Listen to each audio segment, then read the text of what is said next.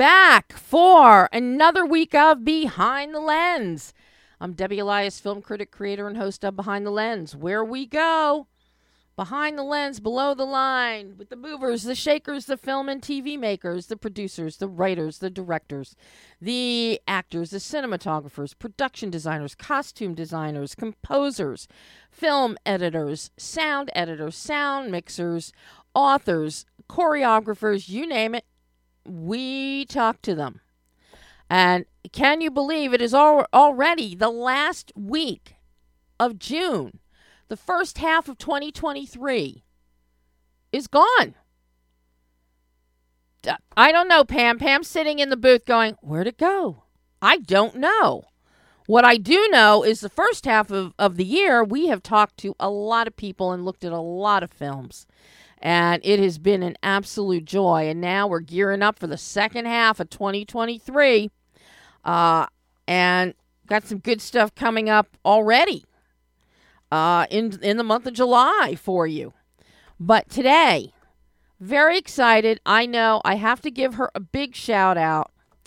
Um, my friend Morgan, she has been so excited ever since I told her a couple weeks ago that Shila Ommi, who voices Mrs. Cinder Lumen in Elemental, was going to be live on the show today.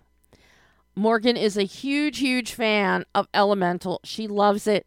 And she was very excited, told me again Saturday. She is a server and a great bartender at the backstage in Culver City, my home away from home. And Saturday, she was very giddy and was even saying, I can't wait to hear the show on Monday. So Morgan is going to get her wish and she's going to get to hear Shila Ommi and I talk about Elemental.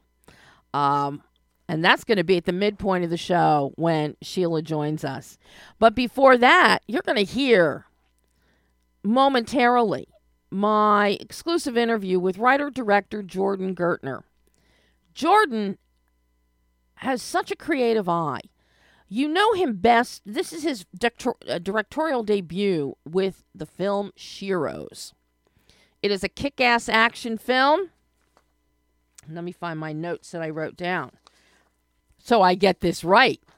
Um, yeah, it is, it is totally kick ass action, female centric, female driven, stars Isabel Fuhrman, Sasha Luss, Wallis Day, Skai Jackson, and Jack Kesy, who he's he's the poor the, the low budget Chris Hemsworth.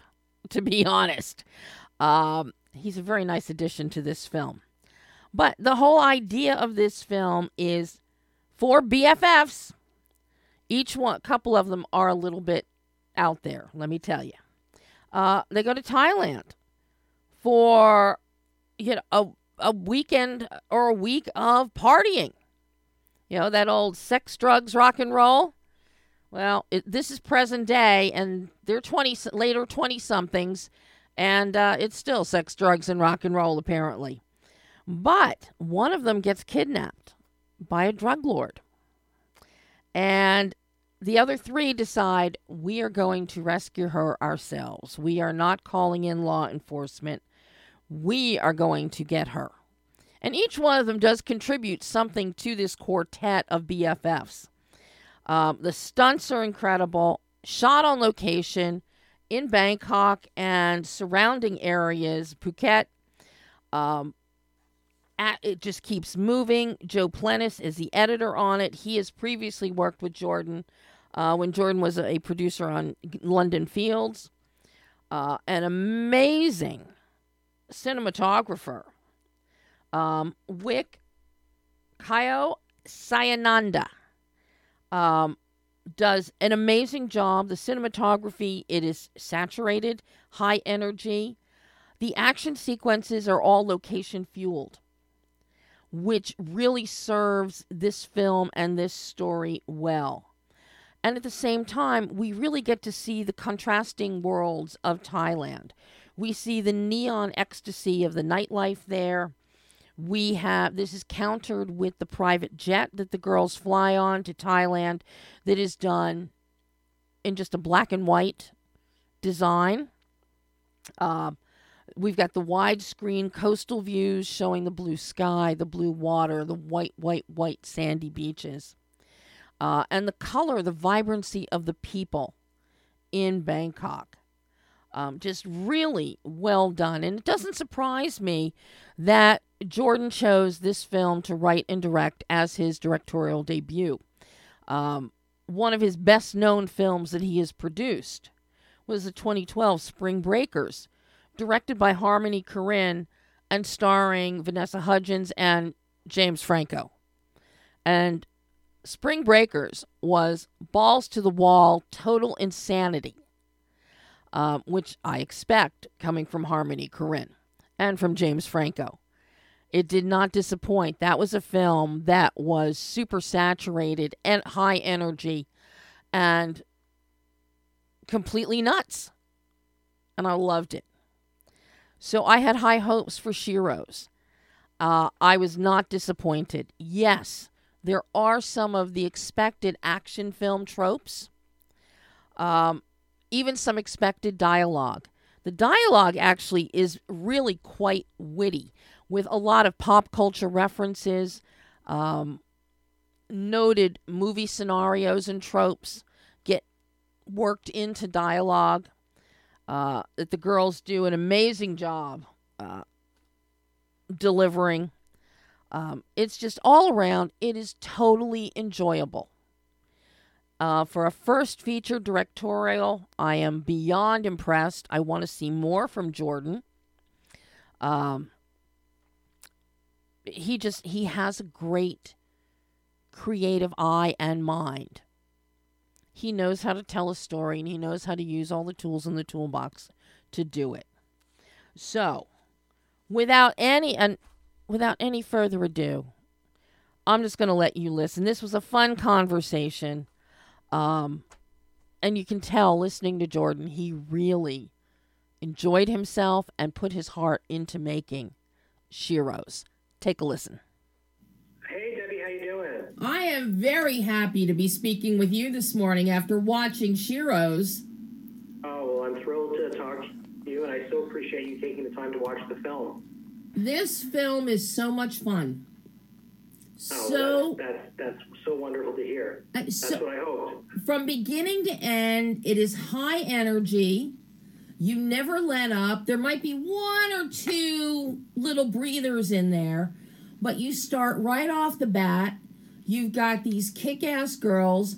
You have defined the personalities of each one so well.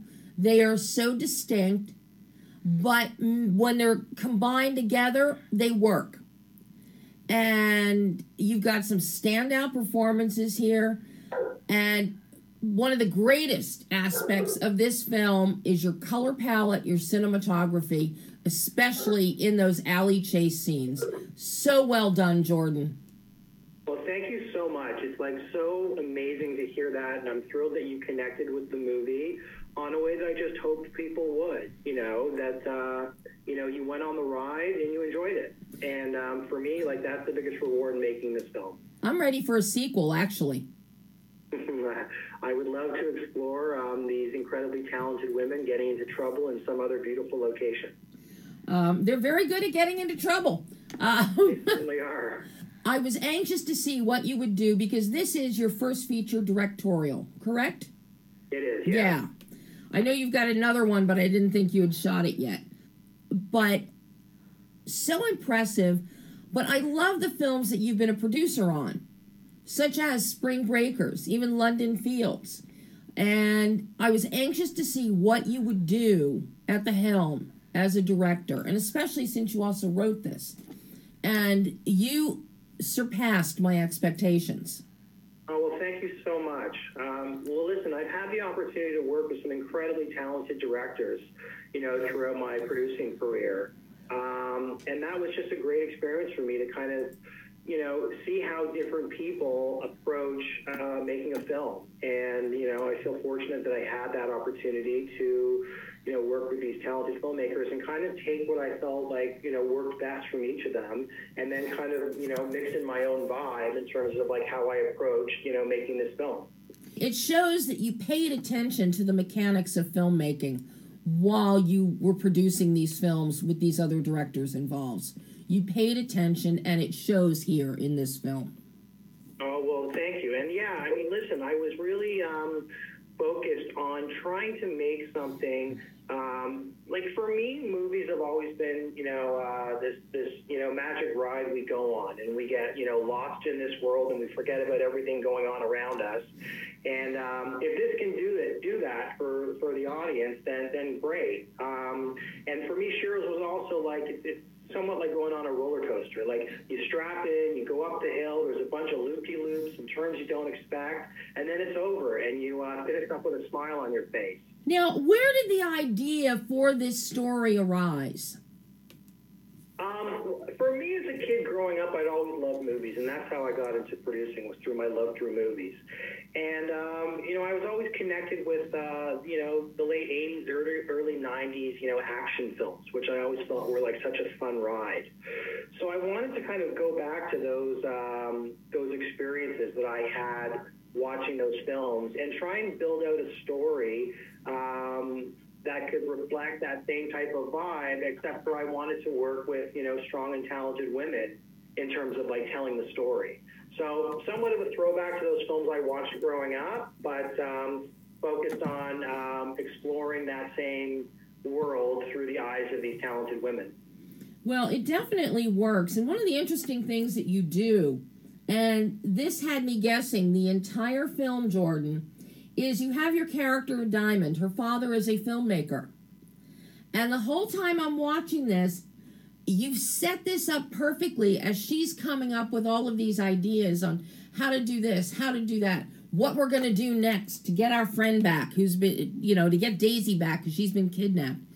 And the whole time, I'm thinking she's pulling all this from her father's movies. Is this her way to get her father's attention? And she's crafting her own story for her father or film for her father.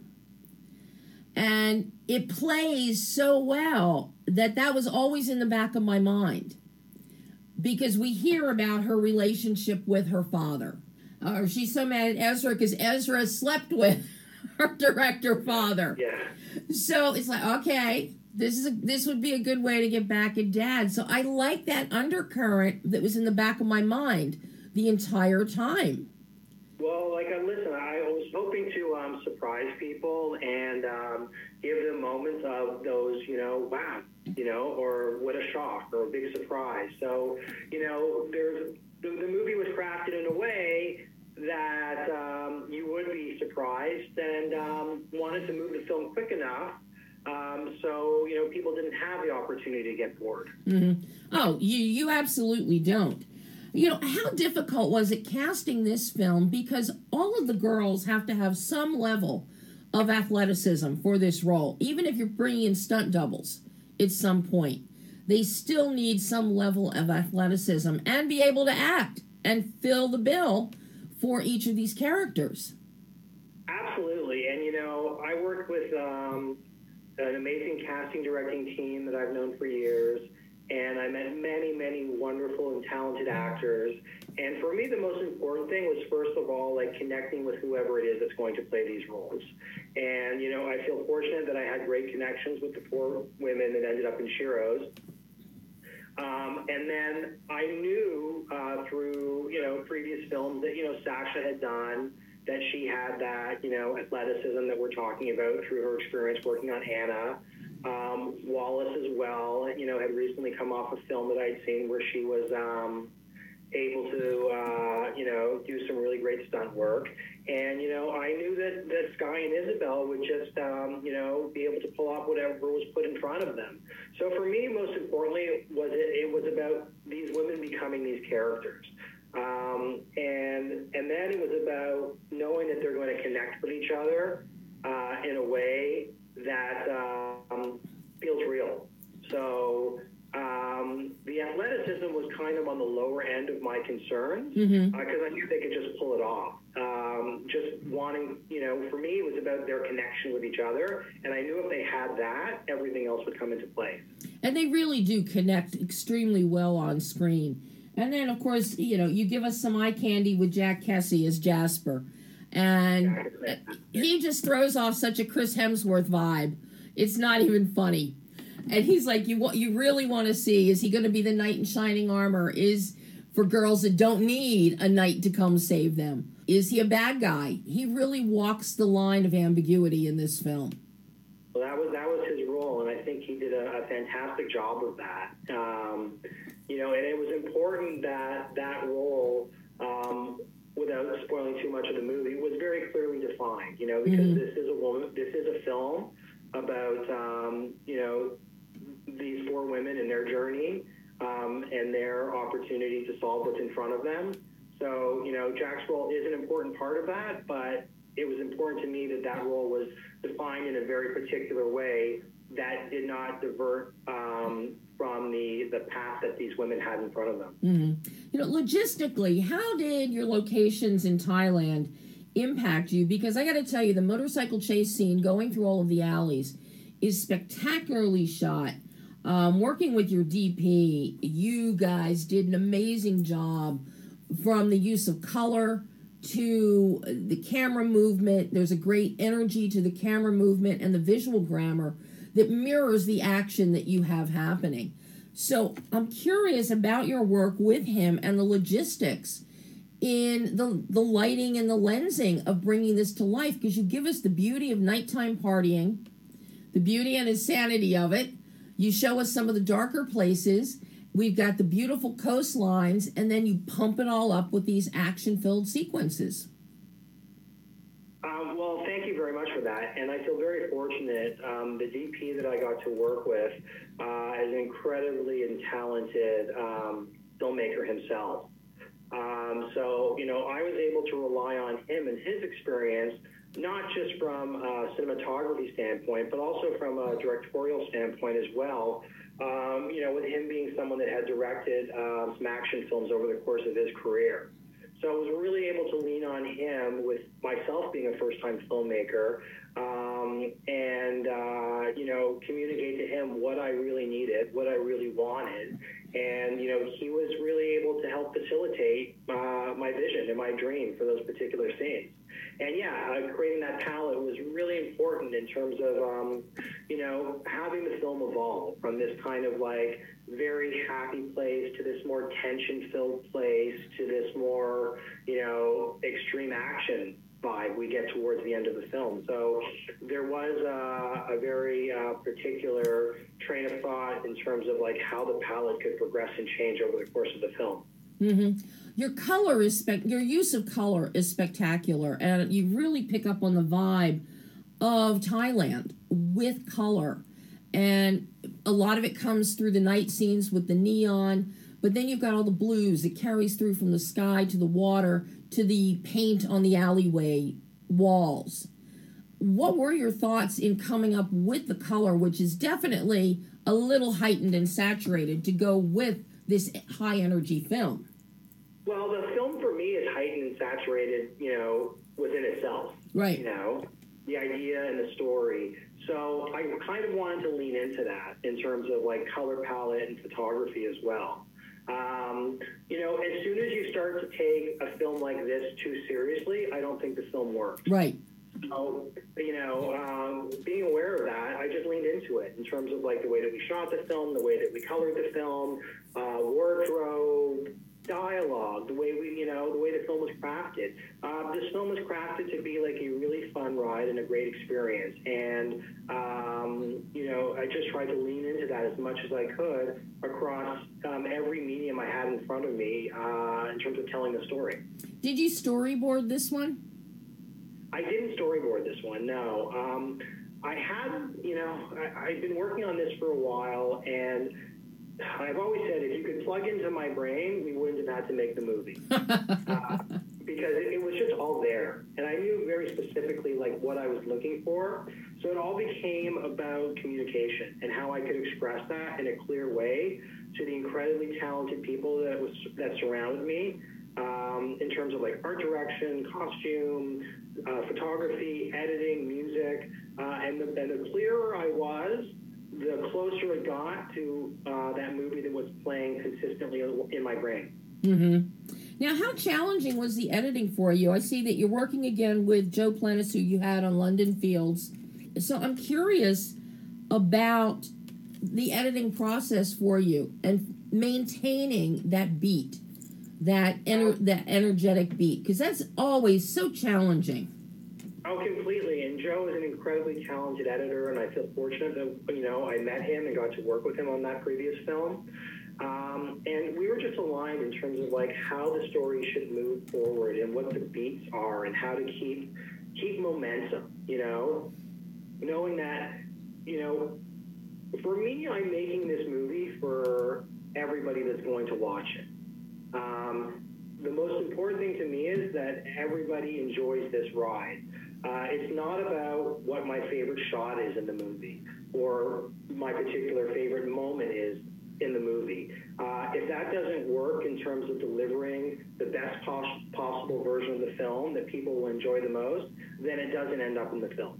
And, you know, Joe was very much along the same lines as me in terms of uh, that's the goal. That's what we want to do. We want to create tempo. We want to create movement. We want to create a story that consistently moves and doesn't stop. Uh, and I feel like that's what we were able to accomplish with Sheroes. Mm-hmm. Now that you have this is coming out into the world, you've got this first directorial under your belt.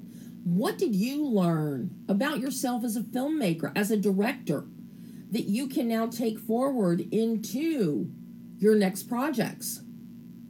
Well, what I, uh, the first thing I learned was how much I love this, you know, and how much I love the creative process of directing a film, um, and how uh, what a wonderful gift it is to have the opportunity to create and craft a story that people will spend their free time watching. So um, that that for me was just one of the great things I took out of this.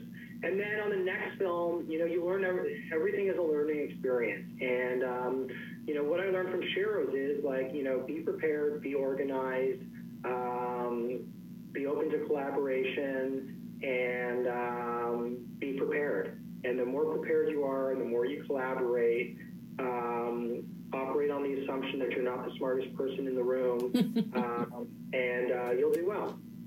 Well, you did well with this one, Jordan. You really did. Appreciate that, Debbie. Thank you so much. Oh, thank you. I can't wait to see what you direct next. I really am anxious to see where you go as a director after seeing this one. And I hope we get to chat again. Well, I hope so too, and hopefully uh, we'll chat on the next one. But thank you so much for your time, and thank you so much for taking the time to watch the movie. I really appreciate it. Oh, thank you, Jordan. Bye bye. All right, Debbie, have a great day. And that was writer director Jordan Gertner talking about Sheroes. It is in select theaters and on digital right now. It just came out on Friday. So, opening weekend is behind us. It is available now. It's just a fun film. We're in summer now. It's official. The first day of summer was last week. We finally have sun in California. The East Coast has been getting blistering heat. The Midwest storms, the South storms, tornadoes. Um, the weather may be in flux, but one thing that never is are movies. So, a lot of good stuff happening out there. And hey, you know, we talked about Dances with Films last week. Dances with Films is still going on at the Chinese Theater Complex in Hollywood. Uh, it runs through July 2nd. A lot of encore presentations of short films and documentaries happening this week. Uh, one of them that will you'll be able to see if you missed it, uh, it uh, Hedgehog. Hedgehog is playing today. Hedgehog, and we just had Dimitri Gelfand on last week talking about his beautiful uh, and very poignant and powerful short, Hedgehog. Um, over the weekend, a beautiful film uh, with this great emotional lyricism, Mermaid's Lament. I don't think there's an encore presentation of it. However, just Google it, Mermaid's Lament. That it has a website, and you'll be able to follow the subsequent festivals because I know it is on the festival circuit right now. Um, but lots of good stuff still happening at Dances with Films. If you are in the LA area, do yourself a favor, go check it out. A lot of brand new filmmakers, a lot of veteran filmmakers, veteran actors who come on board with these little indie films and essentially give a great leg up to a lot of aspiring filmmakers. Unfix has is coming up on the 30th at Dances with Films. So you still have time to get tickets for that one. I don't think it's sold out. And there are lots of other really good films. Uh, the word just came out today, people. For those of you that are interested, and I know that many of you are, the Hollywood Walk of Fame, who's getting a star next year? Well, the first person on the list is none other than our beloved Chadwick Boseman. We'll be getting a star on the Walk of Fame next year. Michelle Yeoh joining him. Kevin Feige getting a star. Uh, Gal Gadot, Christina Ricci, Maggie Gyllenhaal, Chris Pine, and Chris Meledandri. But uh, I think all the Marvel fans out there are going to be uh, whooping it up for Chadwick Boseman getting a star on the Walk of Fame. Uh, that's going to be a day in Hollywood, let me tell you. Uh, so they haven't released the dates for each star yet, but that is the list of who is getting a star in 2024.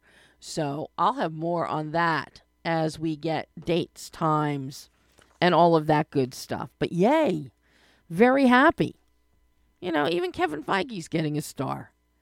Uh, so, but right now, we are going to switch gears and we are going to talk about elemental. So, Morgan, I know you're listening. Get happy. I'm bringing she- uh, Shila on live right now. Hello, Shila. How are you?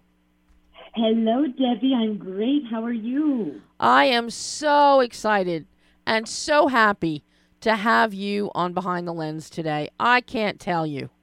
Um, oh, it's such a pleasure for me to, I, to be here. I love this film so much. And as I, I was saying at the top of the show today, a friend of mine, ever since I told her a few weeks ago you, that you were confirmed you were going to be on the show today, she went and saw the movie opening weekend. She loves it, loves it, loves it.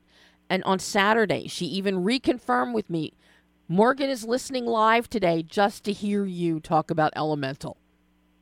Oh, Morgan, bless your heart. It, it makes me so happy. This is, I, I'm most proud of this work that I've done. I just love this movie so much. Thank you. This movie, number one, it is beautiful. The animators have just gone above and beyond with their color palettes, with their blend of colors, and how they very appropriately have captured the colors of each element that we explore in this film. Right, right. And also the fact that with, with the fire characters, I mean, this really is a feat, it's a technological feat in that the fires, there's light emitting from them yes. constantly.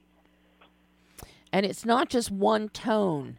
It's you've got multiple yellows and oranges and shades in there and they flicker with movement and with the emotion that each character has. Um, right. It's so exquisite. I know one of the big things that Pixar worked on for years was water. They were one of the 1st mm-hmm. a- companies with animation to even start to tackle the idea of reflection and refraction in water. With Elemental, they've now escalated that with uh, the see through the the viscosity of water, the tonal shades within water. When we look at uh, characters like Wade, uh, mm-hmm. it's outstanding. But at the same time, you know, fire and water they really do go together. So they really they did not overlook fire. And it if whenever your character of Cinder Lumen or Cinder's husband or Ember, whenever or any of the other fire characters in the background or on screen, it is so stunning. I mean, you mm. actually you light sparks for us as mm. moviegoers watching. Oh, such a pleasure. Just I, just I cannot believe my great great fortune You know- on this on this project. Yeah, how did because you've been doing voiceover work, you do theater work, um, you founded Turquoise Heart Productions, um, you've directed and produced plays here in LA, you have been in the incredible Apple TV series Tehran, now in its second season. Um, you have you've tackled all the different mediums. So how did you? What led you? to Elemental and this character of Cinder. Debbie, to this day, I have to pinch myself. I cannot believe my my great. I, I don't know what star. I, I don't know who to thank, but Peter Sohn, who is the director, and he created this. This story is based on his immigrant family, Mm-hmm. and he reached out to me one day, and he said that he, they had gone through, um, um, tried to work with some 27 wonderful actresses, but because the character of Cinder Lumen is based on his Korean mother, he just wasn't able to find the right sound and, and tonal quality um, to um, the sound that he needed until he met me. Thank goodness. And we did a Zoom interview for, oh, it felt like some four or five hours, and he had me go through the entire script, all of Cinder's lines, and uh, sometime, I think it was by the end of that day or the next morning, I found out that they wanted me to play her. Wow.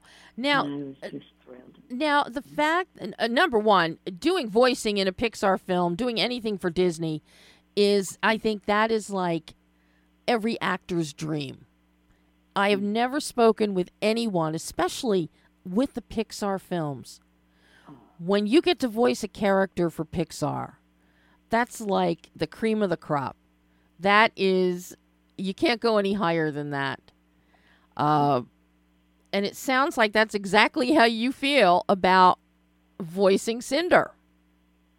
Oh my! It's it's absolutely how I feel. But here's the thing: there's something so humble and such a beautiful, unegotistical quality about Peter that, um, first of all, I never had a chance to go to the Pixar studio. I live in Southern California, so they would uh, rent out a voice a voiceover studio for me to walk into. because I never met them in person, and it was always in they were a tiny little uh, image on Zoom. So he was directing me through Zoom from up in the Bay Area. so it, and, and because he's so humble, and because he's really, I feel like Peter is just everything good about humanity in one human being. Um, it, it felt like I'm just doing a an independent project with my friends, but I've done things like this for the past 20, 30 years, just, you know, working with friends and just these little projects that they make. And a lot of times I do it for free or close to nothing just for the love of it. So it didn't feel like I'm working with the gold standard of animation by any means, um, just because of his kindness. But he is such an amazing director. Well, now, something that the fact that this character of Cinder is based mm-hmm. on Peter's mother, mm-hmm. what kind of responsibility does that put on your shoulders? It's one thing when people are playing, you talk to live action performers who are portraying somebody from history or even somebody who is still very much with us.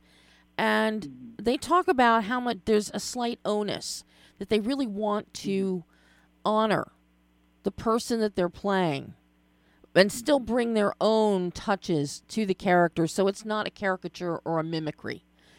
What what kind of responsibility did you, did you feel? Because not only is Mrs. Sohn a real person, but it's Peter's mother, and Peter is directing you. Yes, absolutely. And then on top of that, I'm the type of person I don't believe in death. My own mom passed away in 2018, and I feel she's with me. So Peter Sohn's mom also passed away a few years Oh. prior to this. So I not only felt like I have to honor Peter and to make him feel good that he hired me, but then I felt like I've got the the the, the soul of his mom looking down on me. So it was extra special, um, important to me to do uh, the, the absolute best that, that I could do, and I and I sure hope I did although I don't know. It's so hard for me to listen to my own voice. So I've seen the, the I've seen it four times already. Every time I watch it, I'm amazed. Every time there are because there's so much um, intricacy and so much detail that I, I get something new every time I see it. But I can't stand the sound of my own voice. Oh God, Debbie, when is that going to stop? Well, I think that Cinder sounds wonderful in the film. But you know, I'm Cinder is such an interesting character because she has this great quality, a gift from the gods perhaps. She can mm. smell true love or maybe she's kind of hoping to manufacture true love in a person's smoke. Uh and watching there are some scenes where Cinder is sitting down with a couple and you know trying and you can tell maybe they aren't really true love but she thinks they are. And it is just, it's adorable. And it's very much kind of like you know a mother very motherly in what she does um as as this matchmaker. And i love watching those scenes um and to listen to you and the timbre of your voice as you try and make it sound a little sing-songy romantic in some moments.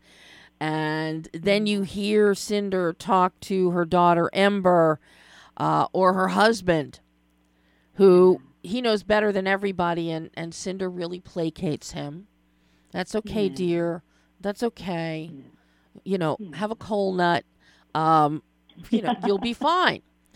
Uh, you know how do you get into that character and find those tonal qualities within your voice that bring the emotion to cinder Debbie, I feel like this is the first time in my life that I've played a character that is completely myself. So it was easy. I, I was playing how I would feel, and I was working on my own emotions. And I don't. The, the only difference between Cinder and I is uh, well, two. One is that well, three. I'm not fire. I'm a human being. okay But I, I don't have children. Every now and then, when I see someone who's in their 20s, and I just think, oh, I, I just fall in love with that person as a human being, and I think, I wish I was their mom. Um, so I, I'm very maternal. So I brought in uh, aspects of how I wish I was a mom uh, in in Cinder's actually being a mother. mm-hmm. But the other thing is that Cinder's a matchmaker, and I am a matchmaker at heart. and Debbie, I am so bad at it that I literally have my friends yell at me to stop, and I can't stop. So I'm constantly trying to people put people together, and as as Cinder does. But it was really just being. Um, it's so well written and it's so real. And what I love about Pixar is that they don't want you to do a cartoony voice. And, Right. You know, they, they want you to be yourself so that people watching can really get lost in the story as if um, it's real people voicing for them. Uh, but you can do cartoony voices too um, I can. I you can. sure can. Um, I know you've got that cartoon series NOPM Special Fortunes uh, Forces. Mhm. You voice Yeah. all of the characters in that one. All of the yeah, yeah, and, and eight male characters. I I love doing voiceover so much. I, I love it so much more than uh, being in front of the camera because in front of the camera, there's so much that you have to work on and to prepare for and to worry about.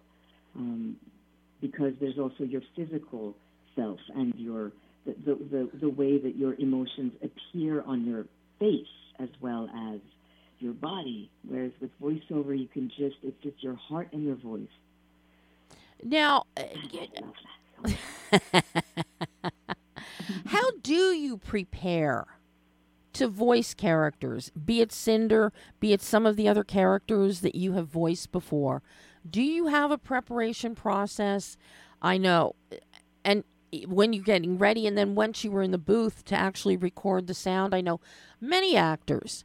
I've spoken, Ben Kingsley in particular, I spoke with him once about he was voicing in a stop motion film. And he described how he had to ha- lay down on the floor to get the timbre he wanted uh, for this one particular character. You get other actors who are in the booth and they're very animated and demonstrative in their movements in they'll they'll run in place they'll they'll run around the room arms will flail as they're Mm-hmm. uh, give delivering their lines what kind of prep and uh, do you have So as soon as I found out that I had the part of Cinder, I uh, immediately signed up for about a dozen uh, voice classes uh, from this amazing voiceover studio in New York, and it, it was expensive, but it was really worth it. And my um, the reason I did that wasn't to teach me how to do voices. It's actually a singing studio, but it was to help me to have stamina because I want. I, I thought that at some point I was told I might be in that vocal studio for about five hours, and I didn't want my voice to peter out. So um, it was the the voice uh, exercises every day that I'd walk into the uh, vo- voiceover booth. I'd start with the exercises, and they're very physical. It's really about um, stretching out your your lungs and your thorax and, and, and even the backs of your legs. And it's amazing how much your voice is affected by your entire body and your muscles. Um, so I did that. But as far as uh, preparing for Cinder, because it was so beautifully written, um, what I did to prepare for it was to just read it. And the more that you read it, uh, the more that you get connected to what the writers were having in mind for this person's emotional journey and their their arc.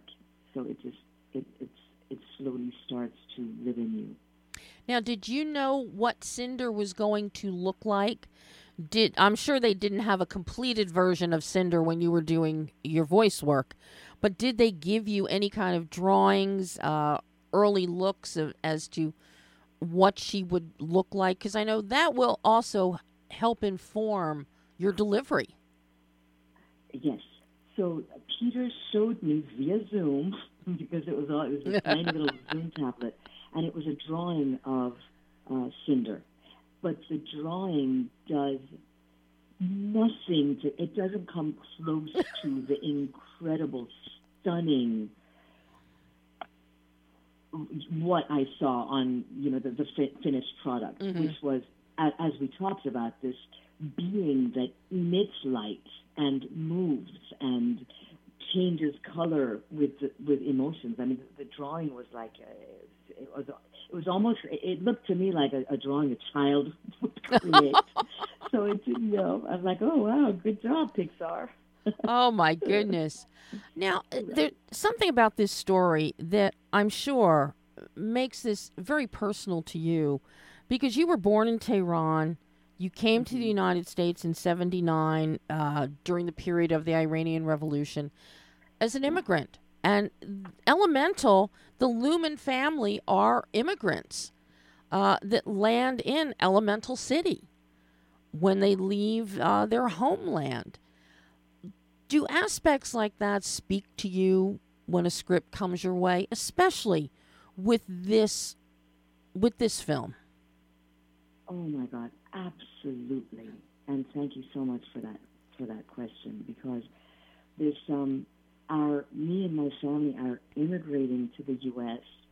it wasn't just for a change of scenery. It, it was literally to save our lives. My my father, who was an incredible human being and a huge philanthropist, and had done so much for his country, and you know, and for for Tehran.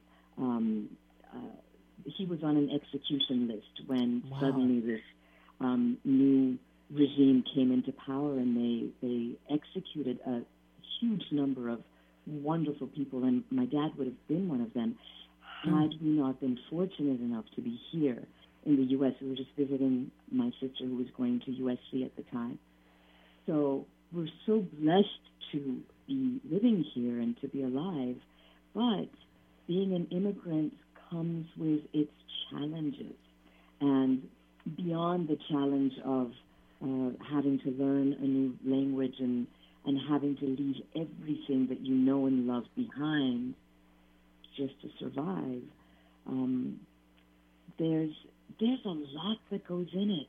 There's so much. So when I read, and, and especially when when I saw Elemental, I connected so much with the character of Ember, who who plays my daughter, because there's something about us immigrants and the, the children of immigrants that there is a burden that we carry that is very um, specific to the immigrant experience. And it's this burden of um, guilt and that our that our parents gave up so much to give us a better life.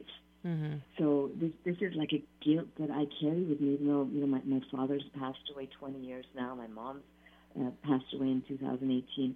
But this guilt is it's just part of the fibers of my being, and um, and I've heard this from a lot of immigrants that um, you know there's a heaviness. There's a heaviness. As funny as we are, as grateful as we are to be alive, but there's a heaviness that we carry with us.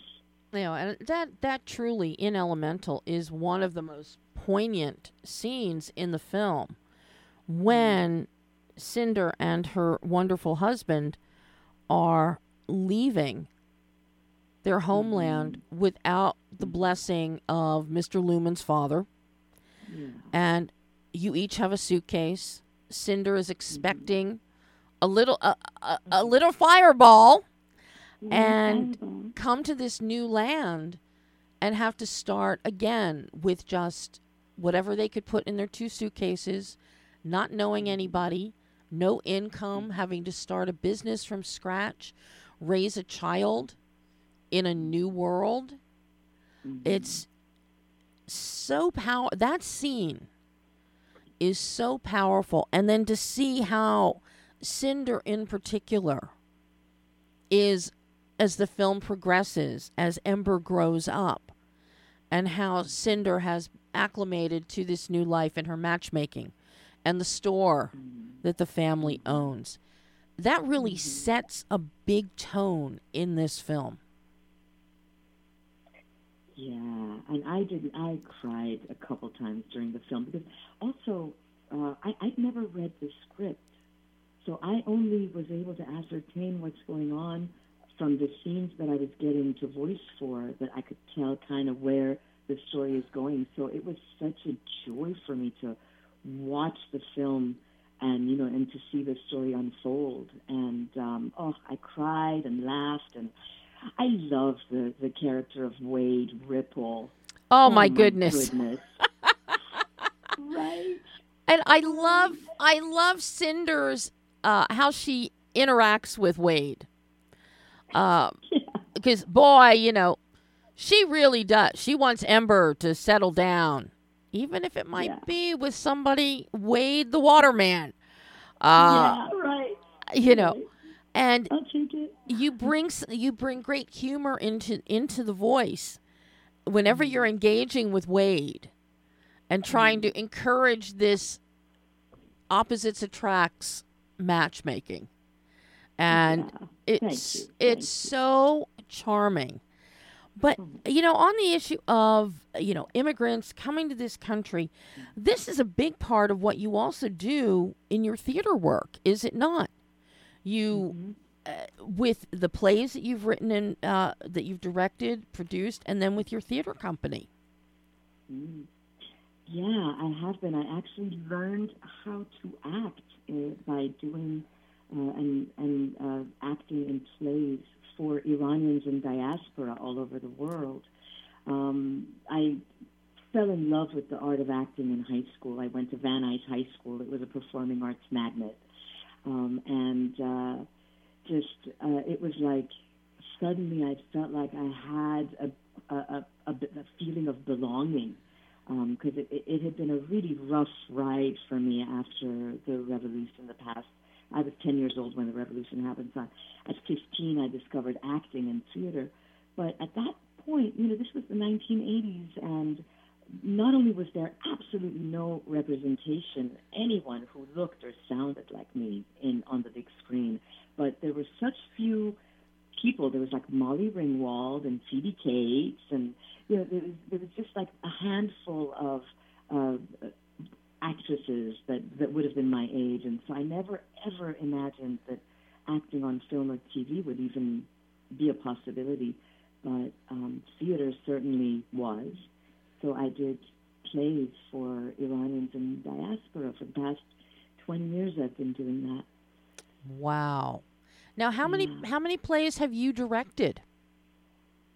I um, I've directed a couple, but my favorite was at the um, the Hollywood Fringe Festival. I did an adaptation of Butterflies Are Free. Oh my gosh! Um, at the Fringe Festival, and we just it was so wonderful to to get a chance to do that.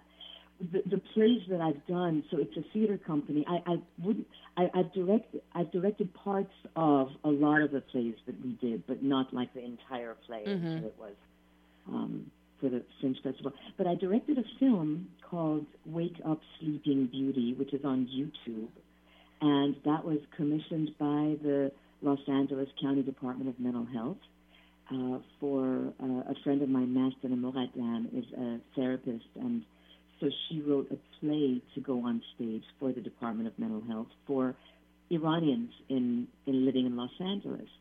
And uh, when COVID happened, the department said, "Well, you can't do a play. What do you want to do?" So I turned it into a film, and they said no, none of the actors could ever be in the same room together because they were so afraid of COVID.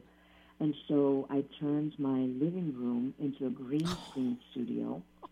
And myself and my uh, creative partner, Hitoshi Inoue, who is just a brilliant filmmaker, special effects uh, genius, we had each actor come in individually. I gave them eye lines and directed them, and and I put in a beautiful background for them that I'd, I'd filmed a friend of mine who passed away his uh, living room. So I put his living room on the background of my actors, and you'd never believe watching this film that these actors have never even met each other. It looks like they're sitting next to each other and talking and emoting, and so. Wow. Yeah. Wow. And that's also an immigrant story and, and about the, the psychological damage that we uh, immigrants and children of immigrants um, sustain you know, mm-hmm. and, the, and the PTSD. Did you did you ever think that you would be directing a film, especially directing a film during COVID lockdown? Never. this was again one of those amazing opportunities that fell into my lap, and I said yes. And thank goodness I was prepared for it. You know. you know how much has theater prepared you for film and television? in front of or behind the camera? Theater teaches you work ethics because as an actor, as you know, when you walk on stage, there's no net to catch you. There's no forgetting your lines. If God help you, you forget a line, you've got to fix it somehow. so the the work ethic that gets you um, to tackle with such a fear such a terrifying. Uh, that's that's something that I'm grateful for because it's followed me into film and TV. Mm-hmm. Is that I everything that I do on so far, I, I work so hard. I do so much preparation as if I'm going on stage and um, and there's no one to save me. Mm-hmm. No net. You're working without No, a no net. net. now you have two more films coming out this year, do you not? Yes, I've got um, season three of Tehran is going to be coming out. Um, I don't know. I don't have a date yet. I think it's the probably in January. I'm not sure, Mm-hmm. But uh, it's a great season. I don't know if you've seen. I have seen the show. It's one of the Oh. few things that I managed to catch on Apple TV, and I really like the show. it's so good. It's it's a, yeah. It's it's thrilling. I mean, for me, it, it, what's amazing is that even after I've read, like obviously I've read the scripts to to be able to do it, but every time I watch it, they're so good at at creating suspense that Mhm. I I'm just uh, sitting at the edge of my seat. So Yeah, no, I love I love anything. I love suspenseful series. Of course, then I want all the episodes at one time, and then when you get a season a season ending cliffhanger, I want the next season right then. Um, yeah, and that's the kind of show Tehran is. That's that's Mm-hmm. the kind of show Tehran is. But now you've also got a documentary coming out. What about deforestation that you've done the voiceover for or narration? Yeah, yeah, and that, that I'm not sure when that's coming out, but it's this um, um, it's this company that checks out. So before people invest their money in huge corporations, this is a company that that makes sure that these corporations that we invest our money in are not um, uh, contributing to deforestation because so many companies do. So Mhm. it's like if you know for your 401k for it's so important that we think about where we're investing because the, the climate changes uh, we have so much more power than we think and not just through recycling and you know being careful of our own emissions but also where we invest our money in hmm And of course, then your fi- a film about Iran is coming out. Also, what is that one about? Um, Mystic Iran, yeah, that's um, so. Oh, I did the narration for the behind the scenes. and Oh. um, dear friend of mine, Ariana Farshad, uh, created this beautiful documentary about the different incredible places in Iran many years ago. So this was a behind the scenes of her Oh. experience creating this film. Um, And those Yeah. are behind the scenes featurettes, films are always so much fun. They are so Oh. much fun. yeah, Uh, So, yeah. uh, so now, what do you look for in a project now? When something comes across your your desk, if another little gem like Elemental pops up, what is it that speaks to you about a project that comes your way that makes you say, "Yes, I want to do it"? anything that invites viewers in looking at life in a different way, but in a way to to make the to, to make the world kinder, to make us kinder to ourselves, to make us kinder to one another, to try and understand others before judging and um, writing people off. It's one of the things I love so much about uh, Elemental that it's it, it's like this message of it's our differences that, that when you accept people that are different than you, you become better. Your life becomes better. You become more sophisticated. Your family becomes better. And, and that this alchemy happens when people of different cultures and different backgrounds and different nationalities and different religions and when we come together we all get better. And so films that just open hearts mean so much to me. I love healing so much.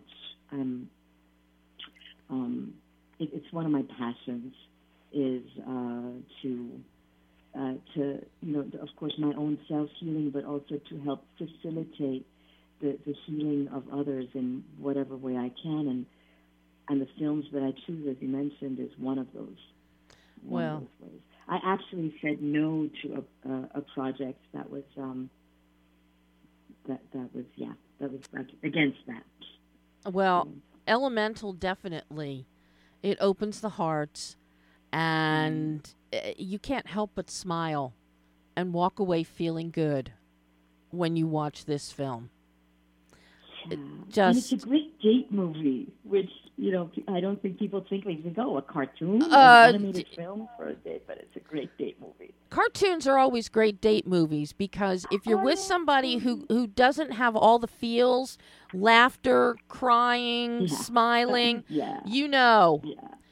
Yeah. Cinder Lumen would not be putting them together if they can't appre- right. if they can't appreciate everything that comes with a fi- with a cartoon or an animated feature like Elemental, I don't think Cinder would want them together. Uh. I love that you know her so well, Debbie. Yes, you're right.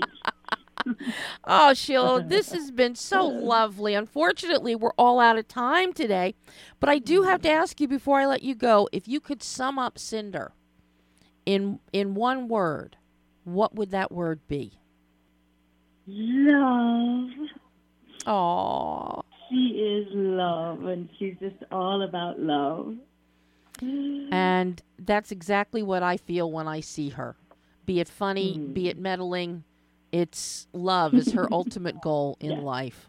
Oh, Shila, this has been so extraordinary to have you on the show. I can't thank you enough. I hope you'll come back again. Oh, hon, it would be my pleasure. Thank you so much, Debbie. Oh, thank you, thank you so much. And everybody, Elemental is out now. They can see it and they can hear Shila Ommi as Mrs. Cinder Lumen. Shila, thank you. Have a wonderful day. You. Thank you so much. You too. Bye. Bye-bye. Bye. And that was Shila Ommi the voice of Cinder Lumen in Elemental. If you haven't seen the film, see it. Fourth of July weekend is coming up. Um, do yourself a favor. It is. It's a great date film. It's a family film. It's Pixar. The animation is beautiful. I love what Pixar has done with refraction, reflection, with with water, and then what they have done with fire uh, even clouds. Yes, clouds. And in Elemental, you get the treat of an opening short Carl's Date. Yes, Carl is back from Up. Ed Asner, yes, voices him. One of one of Asner's last projects before he passed. And we have Dug the dog. Uh, so it's a win-win all around. Uh, go see Elemental. Also, 4th of July weekend. You know who's opening this week. You know who's opening Friday. Indiana Jones is back for the last time.